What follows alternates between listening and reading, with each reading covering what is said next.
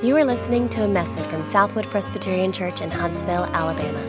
Our passion is to experience and express grace. Join us. Thank you. That's beautiful. God chasing after his sheep and rejoicing at bringing them back home. Um, we're talking about that this morning. Turn with me to Leviticus 16. Um, Leviticus chapter 16. In the next few weeks, as we move uh, toward Easter and, and get ready for the Easter season, we're going to spend some time talking together uh, about the death and the resurrection of Jesus. Uh, the cross and the empty tomb are, of course, the, the culmination of God's great story of redemption, uh, of what He's doing all the way through the Scripture. They're to be the ground of our faith, right? The basis of our hope and our joy. And Paul writes about the cross of Jesus. He says we should never boast except in the cross of Jesus Christ, that the cross alone is our glory. And we, we cling to for our own hope and, and, and tell others for their hope only Jesus Christ and Him crucified. That's the good news of the gospel message. The cross and the empty tomb are, are so simple in many ways that a child can understand the beauty, the essence of what God is doing there. But they're endlessly rich and complex as well, like, like a diamond with many, many unique facets that can be appreciated and, and marveled at. This idea of a crucified and risen Savior didn't just pop out of nowhere in the story of God's redemption. Um, like many great stories, as the plot develops in the Old Testament, we get glimpses, uh, glimpses of the climactic scenes that are coming even early on in the story. You could call these events and images foreshadowing. Um, seeing ahead something that, that's coming, even though we don't see it clearly quite yet. So, we're going to talk about foreshadowing for the next few weeks. They're significant events in their own right to teach God's people to trust Him. And they're also snapshots that help us prepare for God's ultimate act of redemption through His Son. These, these images help us when we get to the cross and the empty tomb of Easter to have a fuller and richer understanding and appreciation of what God has accomplished for us there. There are dozens of such images through the Old Testament, uh, events prophecies, patterns that go on in the Old Testament, and we're going to look at just a few of them in the coming weeks. But that's the context that we have on this side of the cross, right? We, we now see the cross itself, and, and looking back, we have the context where we know the story that these stories are, for, are foreshadowing. We see what's coming. So, how can looking back at these stories help us understand the work of Christ more? How can they help us glory more in our Savior? That's what we're asking as we look back. Um, so, one image today uh, from Leviticus 16. We're going to read the passage as we go, but let's pray and ask for God's help uh, as we study His Word together. Holy Spirit, this is the word that you delight to use, and we know that you delight to show us Jesus more clearly and more gloriously than we have seen him before. We also know that that's what our hearts need this morning. We do run after a lot of other things, but we confess to you this morning that what our hearts most need is a clear vision of Jesus. Holy Spirit, show us Jesus this morning in the Word of God that we might see him clearly, that we might praise him deeply, that we might honor him in every aspect of our lives. Would you come and work and teach us? We ask in Jesus' name. Amen. When I was a kid growing up, we never had a um, no shoes in the house policy in our family. Um, it was just never something that was real important at my house. But as a result of that, when I went to friends' houses, and some of those friends did have such a policy that you were to kick your shoes off at the front door, um, I regularly, even when I didn't mean to do something wrong, forgot that rule. Didn't remember that my shoes were on when I came inside and And, and I remember the embarrassment of even unintentionally uh, tracking mud in from playing outside on, on their new carpet that, that they kept so nice and clean. And, and I remember looking and saying, oh no, I did that. And, and looking down at my shoe and, oh no, that, oh, that was mine. It's all my fault. I don't remember getting yelled at by any of my friends' parents. Apparently, they were patient people. Um, but I do remember thinking that I wanted to crawl under a rock or, or, that I wanted just to go home immediately. I, I felt so bad that I had done this to their house. I just wanted to be away. But I never did anything quite like the damage caused by a giant St. Bernard in one of my favorite childhood movies. Um, Beethoven, you may remember, is a dog who, who, when he comes in one day, leaves muddy footprints from the front door all the way around the house, on the carpet, on the walls, going up the stairs, all the way until his owner, George, finally finds him right there. Wet, muddy, filthy in the middle of the white bed, right? Just sitting there looking up at him. In fact, shortly after this, what happens is that Beethoven gets up on all fours and shakes like a giant St. Bernard can shake, and the mud goes all over everywhere, right? And, and so, of course, he's scolded and sent out to the doghouse, uh, literally and figuratively. This is not acceptable in this house. But I mean, hey, he was, he was really just being a dog, wasn't he? I mean, he just rolled around in the mud and then came inside. He, I was just being a boy. I just went outside and played and then came running inside for a drink. But our muddy, sweaty, wet selves didn't belong in the nicely decorated, white carpeted homes with new bedding on them. That's what I call a purity problem. Uh, day in and day out, Beethoven and I were not clean enough to be in those homes. Even if we intended no harm or were trying to be careful and do our best, we were out of place. The Israelites are facing a similar problem in Leviticus. Uh, you see, if you don't read Leviticus every morning, just to remind you where we are, Exodus comes right before Leviticus. And the, the end of Exodus is God moving in. God shows up and begins to dwell right in the middle of his people, Israel. He, he gives them instructions on how to build a home for him there. We call it the tabernacle. And so when Leviticus opens, there's a, there's a problem because the holy, holy, holy God has taken up residence in the middle of the Israelite camp. And their problem's bigger than mine because God's white hot holiness means that when his home encounters something unclean, it dies. The end of Leviticus 15 has already told us there's going to be this purity problem. And in verse 31, he says, Thus you shall keep the people of Israel separate from their uncleanness, lest they die in their uncleanness by defiling my tabernacle that's in their midst. there's death that's at issue because an unclean people are living close to the house of a holy God. And that's the context of our passage this morning in chapter 16. Let me read you the first part of it. The Lord spoke to Moses after the death of the two sons of Aaron, when they drew near before the Lord and died. And the Lord said to Moses, Tell Aaron your brother not to come at any time into the holy place inside the veil before the mercy seat that is on the ark, so that he may not die. For I will appear in the cloud over the mercy seat. Do you hear what's happening as this passage starts? Nadab and Abihu, the sons of the high priest, have died, Leviticus 10, because they approached God's house in a way that he didn't prescribe. They were muddy in his living room. This is a real problem, right? I mean, you may break the rules on purpose and have a, a sin problem, but you may even forget the rules and in your uncleanness muddy God's house and, and die.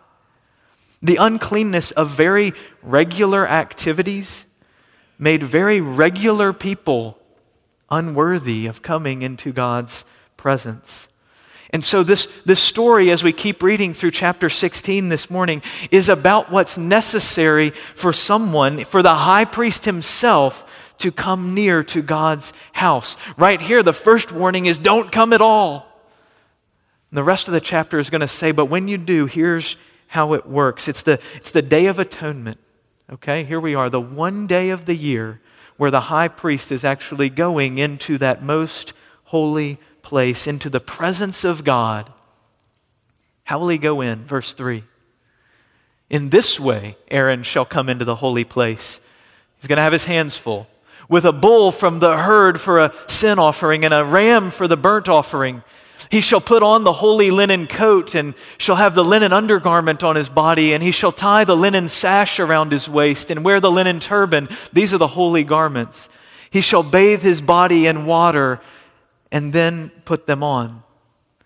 A bull, a ram, a full bath, brand new, shining white linen clothes all that just for the holiest guy in the whole nation to come into God's house. That is the utter purity of God. The holy, holy, holy God who's different and set apart from his people, that no one can be near him and live. That the people he created to live with him cannot, in their fallen state, even survive the purity of his presence. Not even, by the way, the high priest Aaron. Hey, who picked Aaron and thought he would be a good guy? God. God picked one man and said, I want you to mediate my presence to my people. Even that guy can't come in. It's not safe for him. One of the things Leviticus is very clear on over and over is the priest's need for sacrifice for himself, too. Before he offers sacrifices on behalf of the people, he's over and over and over offering sacrifices for himself. He's not worthy to come into God's presence. And God makes that very clear, lest anyone be confused, lest they be tempted to share his glory with another and think, oh, that priest is a really holy guy. That's important for us to remember. Don't forget that. Don't forget that leaders you respect, that pastors, that, that writers, you love their opinions, are, are not right up here kind of next to God. They're just not. God is here by himself, and we are all together over here unworthy. Don't expect them to be like that. They'll disappoint you. If you think that of anyone that, you know, he's not God, but he's, you know, he's pretty close, you don't know them very well at all. We're all over here together, fundamentally unclean and impure before a holy God, not even able to walk in to the room where He is. Do you see your purity problem again this morning? Do you know that you deserve to be kept away? That you don't belong near God because of your impurity and your sinfulness any more than muddy Beethoven belonged on that white bed. It doesn't fit. You don't belong. Do you remember that trying to be near God at all should cause you to be consumed by holy fire? God's people had regular reminders of that, didn't they, in these sacrifices? What would be done so that they could continue living near God? If he just moved in in the midst of the camp, how was this going to be okay? Or would they all just quickly die out? Let's keep reading about this Day of Atonement. What, what happens as you go through Leviticus 16 is Aaron gets two goats from the people. And then here's what we do we can call the next chapter a, a scapegoat solution. Look at verse 7. Aaron's going to take these two goats and set them before the Lord at the entrance of the tent of meeting. And Aaron shall cast lots over the two goats, one lot for the Lord and the other lot for Azazel. Don't get too hung up on that word. It's a weird one, I understand. It's difficult to know exactly what it means.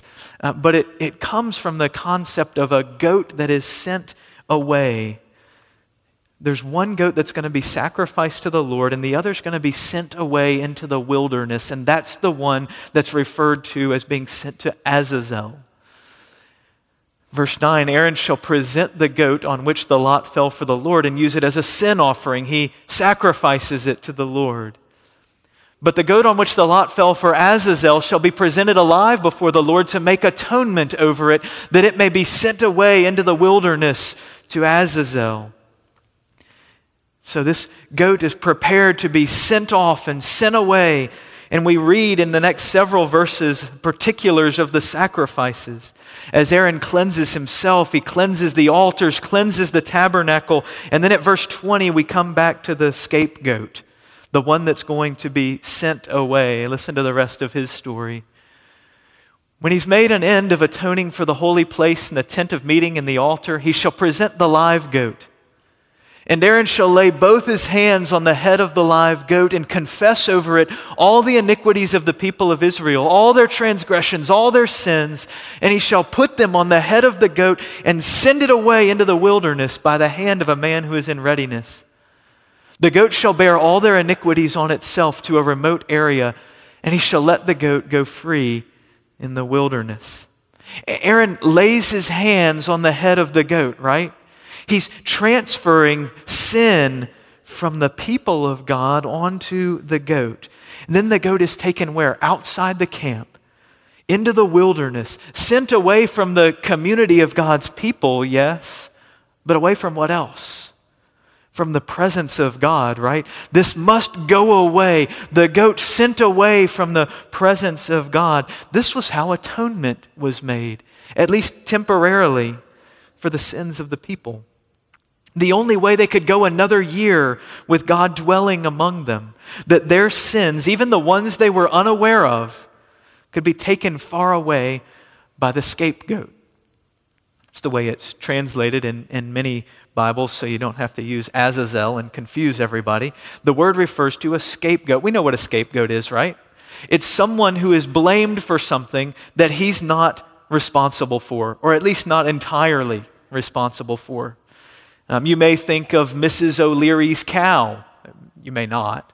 But you may think of Mrs. O'Leary's cow who was blamed and scapegoated for the Great Chicago Fire that was the story that was told that this cow had kicked over a lantern. It wasn't true, but, but the cow was blamed for a terrible event. Um, or if you're a sports fan, you may think of who? Bill Buckner, right? I know that was the first name that came to mind. Bill Buckner, the first baseman for the Red Sox in the 1986 World Series, who regularly is blamed as the one who lost the World Series because a ground ball went right through his legs. And when you hear people talk about that, it's as though Buckner single handedly lost the World Series when, in fact, there were several games played and many other opportunities for other people on his team to perform well or not before the Mets beat them. But it's blamed on him. He takes the brunt of the blame. Well, this passage in Leviticus is where the concept of a scapegoat comes from. When, when you've blamed a sibling for all of your sins and gotten away with it, maybe that's one you're more familiar with.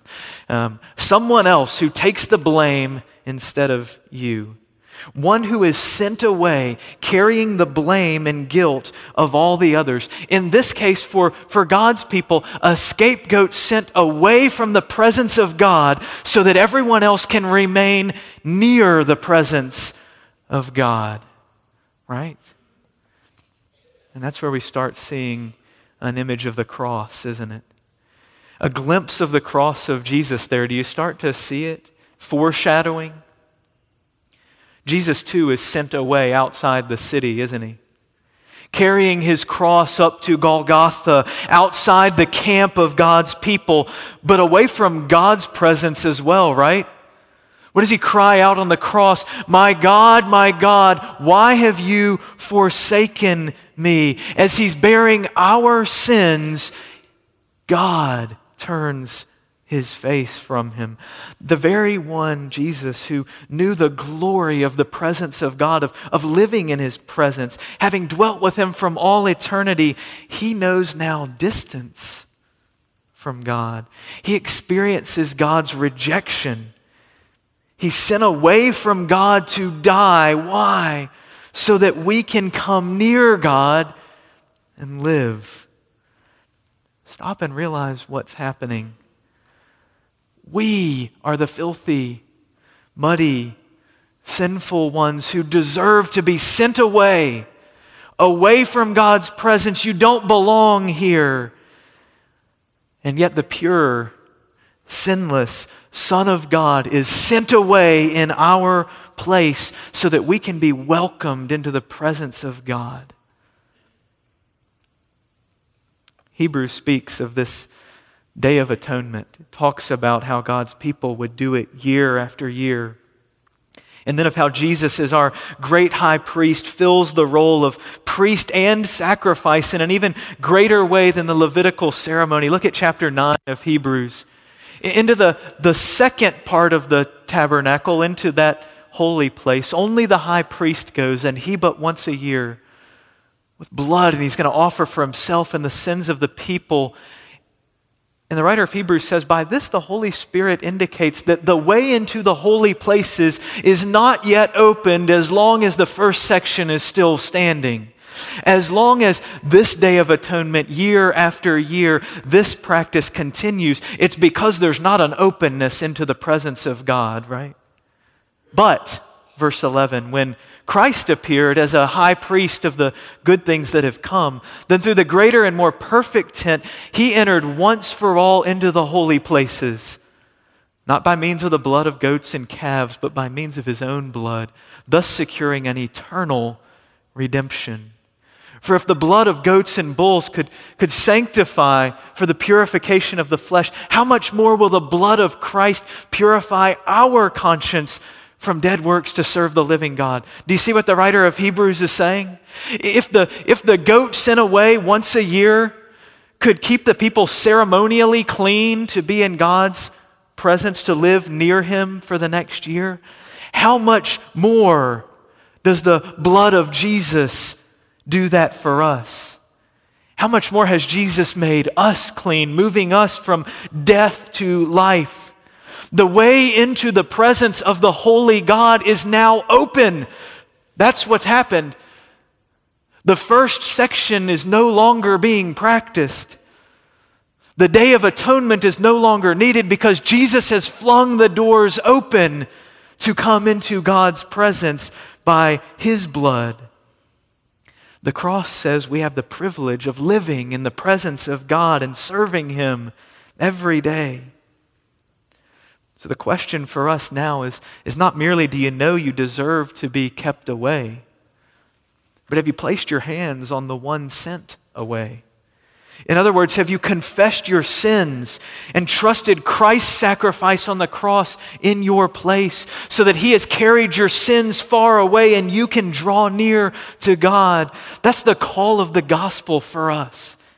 Have you placed your hands on Jesus? To transfer your guilt to the scapegoat? Have you done that? Or are you clinging to other solutions? Uh, perhaps you're denying the weight of your problem. You're, you're minimizing your uncleanness. It's, it's really not that bad. Or perhaps you're still trying to handle it yourself, to, to clean yourself up, to somehow perform better.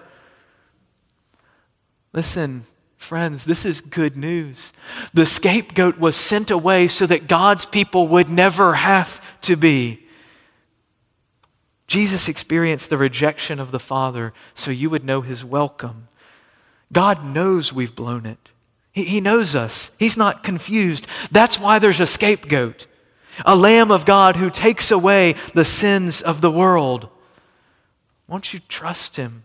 Won't you place your hands on Him this morning and let Him take care of your sins so that you can live with God? He's opened the way. He invites you in. Come in to the presence of God and know Him and trust Him.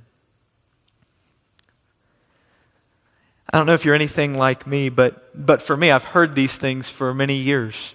I grew up in the church. I've, I've known about my sin and the cross and that Jesus has opened a way for God. I've believed these things.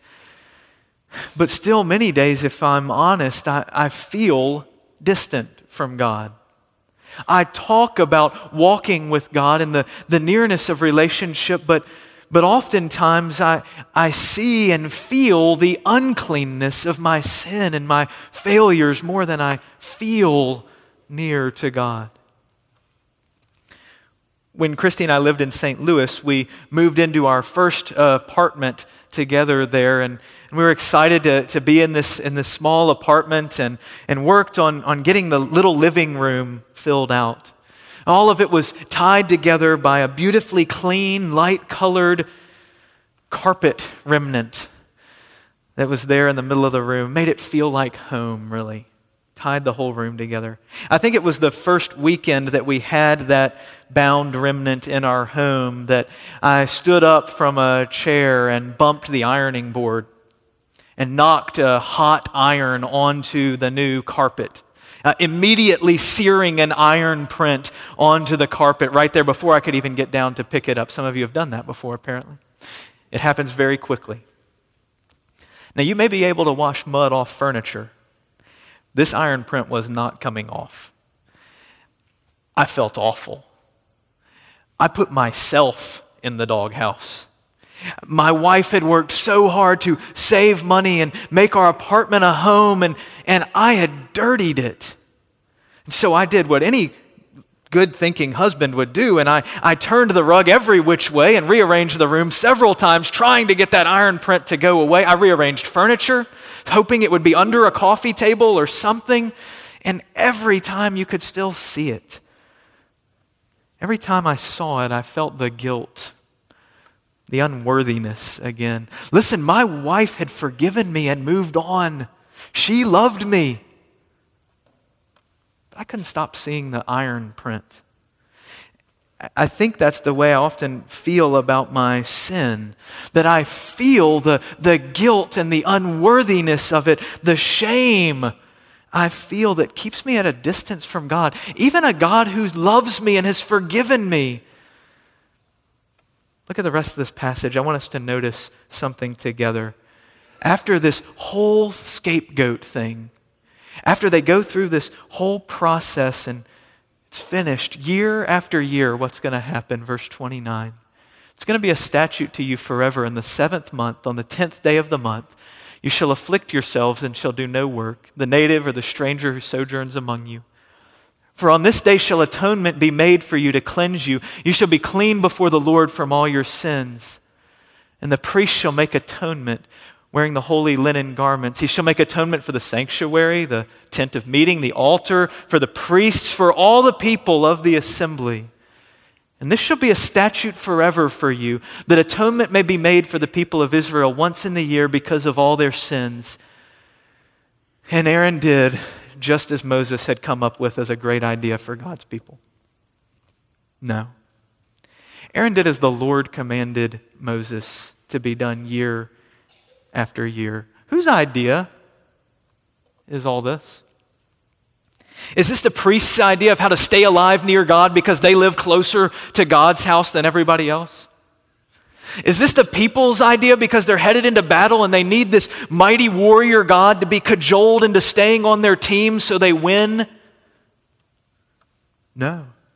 It's not. It's the plan of God Himself, who is gracious in His character, who's committed to dwelling among them, who is intent on addressing the distance that they feel between Himself and them, who refuses to allow their weakness and their sin to keep Him from those that He loves. It's His idea, isn't it? To do this over and over and year after year. And then to do it once for all how much more is that what God was doing on the cross for us? How much more is that what he expected to happen when his son paid that sacrifice? God wanted to dwell with his people. And Hebrews 10 tells us this in these sacrifices, what there is is a reminder of sins. Every year you're just being reminded you, you can't come near him. It's impossible for the blood of bulls and goats to take away sins. It had to be done again next year. It was a temporary remedy. The sacrifices are like that iron print burned on the carpet, aren't they? Every time they see it, thinking, oh, I, I'm, I'm not worthy to come and be there. I don't belong here. Always reminding God's people of their sins, needing to be done over and over to keep a holy God in the camp. You could understand the people of Israel being hesitant, couldn't you, to come near God? They were always reminded of their sin, of, of never being fully okay with God, waiting on the next year's sacrifice or, or scapegoat. But something changed. Every priest stands daily at his service, offering repeatedly the same sacrifices which can never take away sins.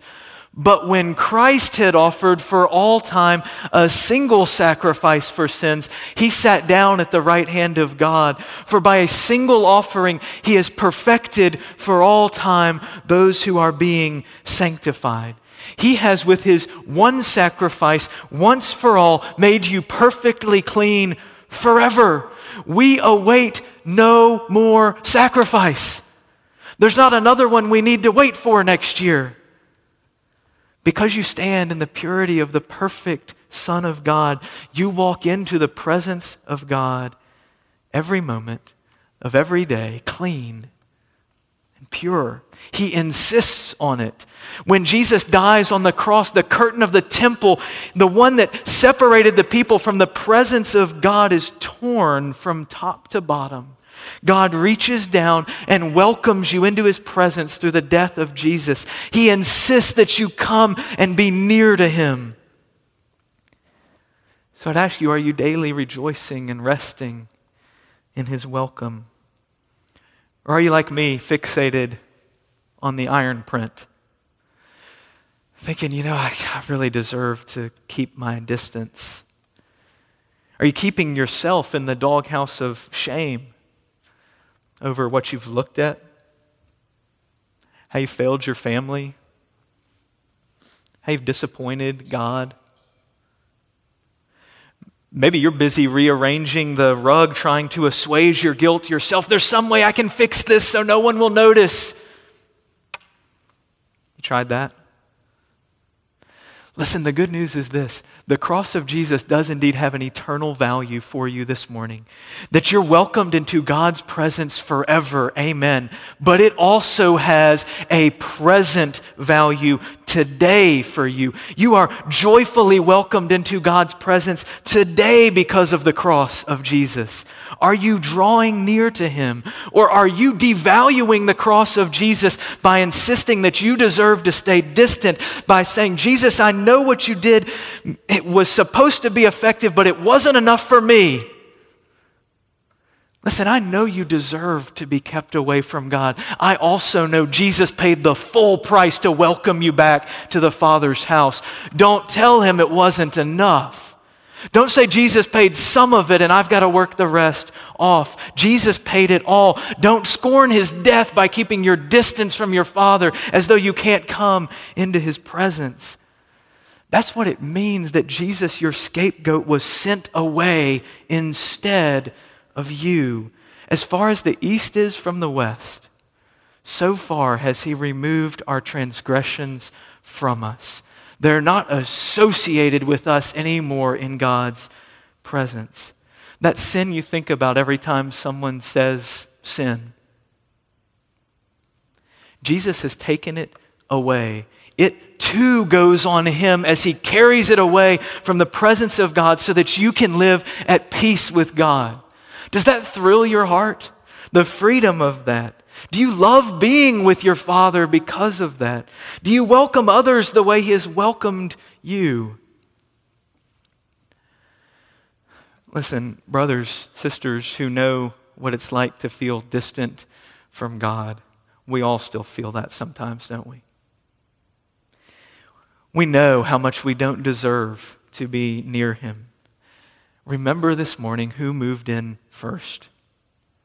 Listen to the grace of this. This is not anything we deserve. It was our gracious God who created us to live in fellowship with Him, who instructed His people to build Him a home in the middle of them so He could live there, who instituted sacrifices and scapegoats so that He could stay with them, and who ultimately sent His only Son to ensure that we could live with Him forever and today.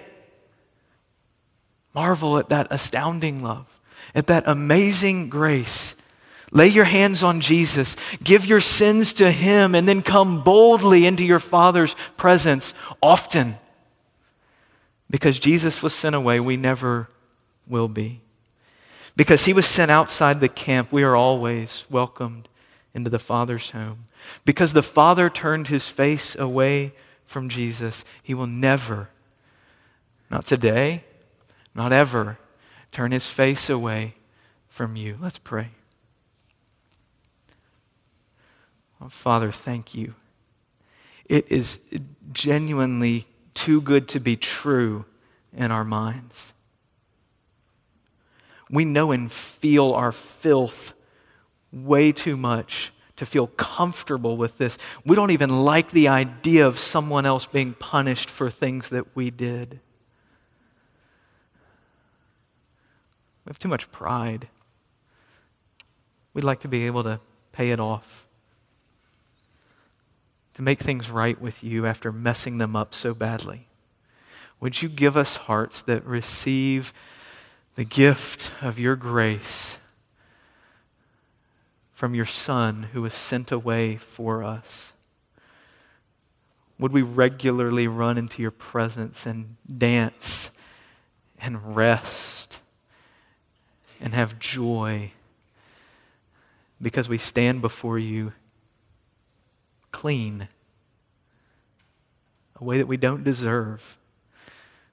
It's the only way anyone can stand before you, and we stand there clean because of Jesus. Thank you for what he has done. Make us grateful.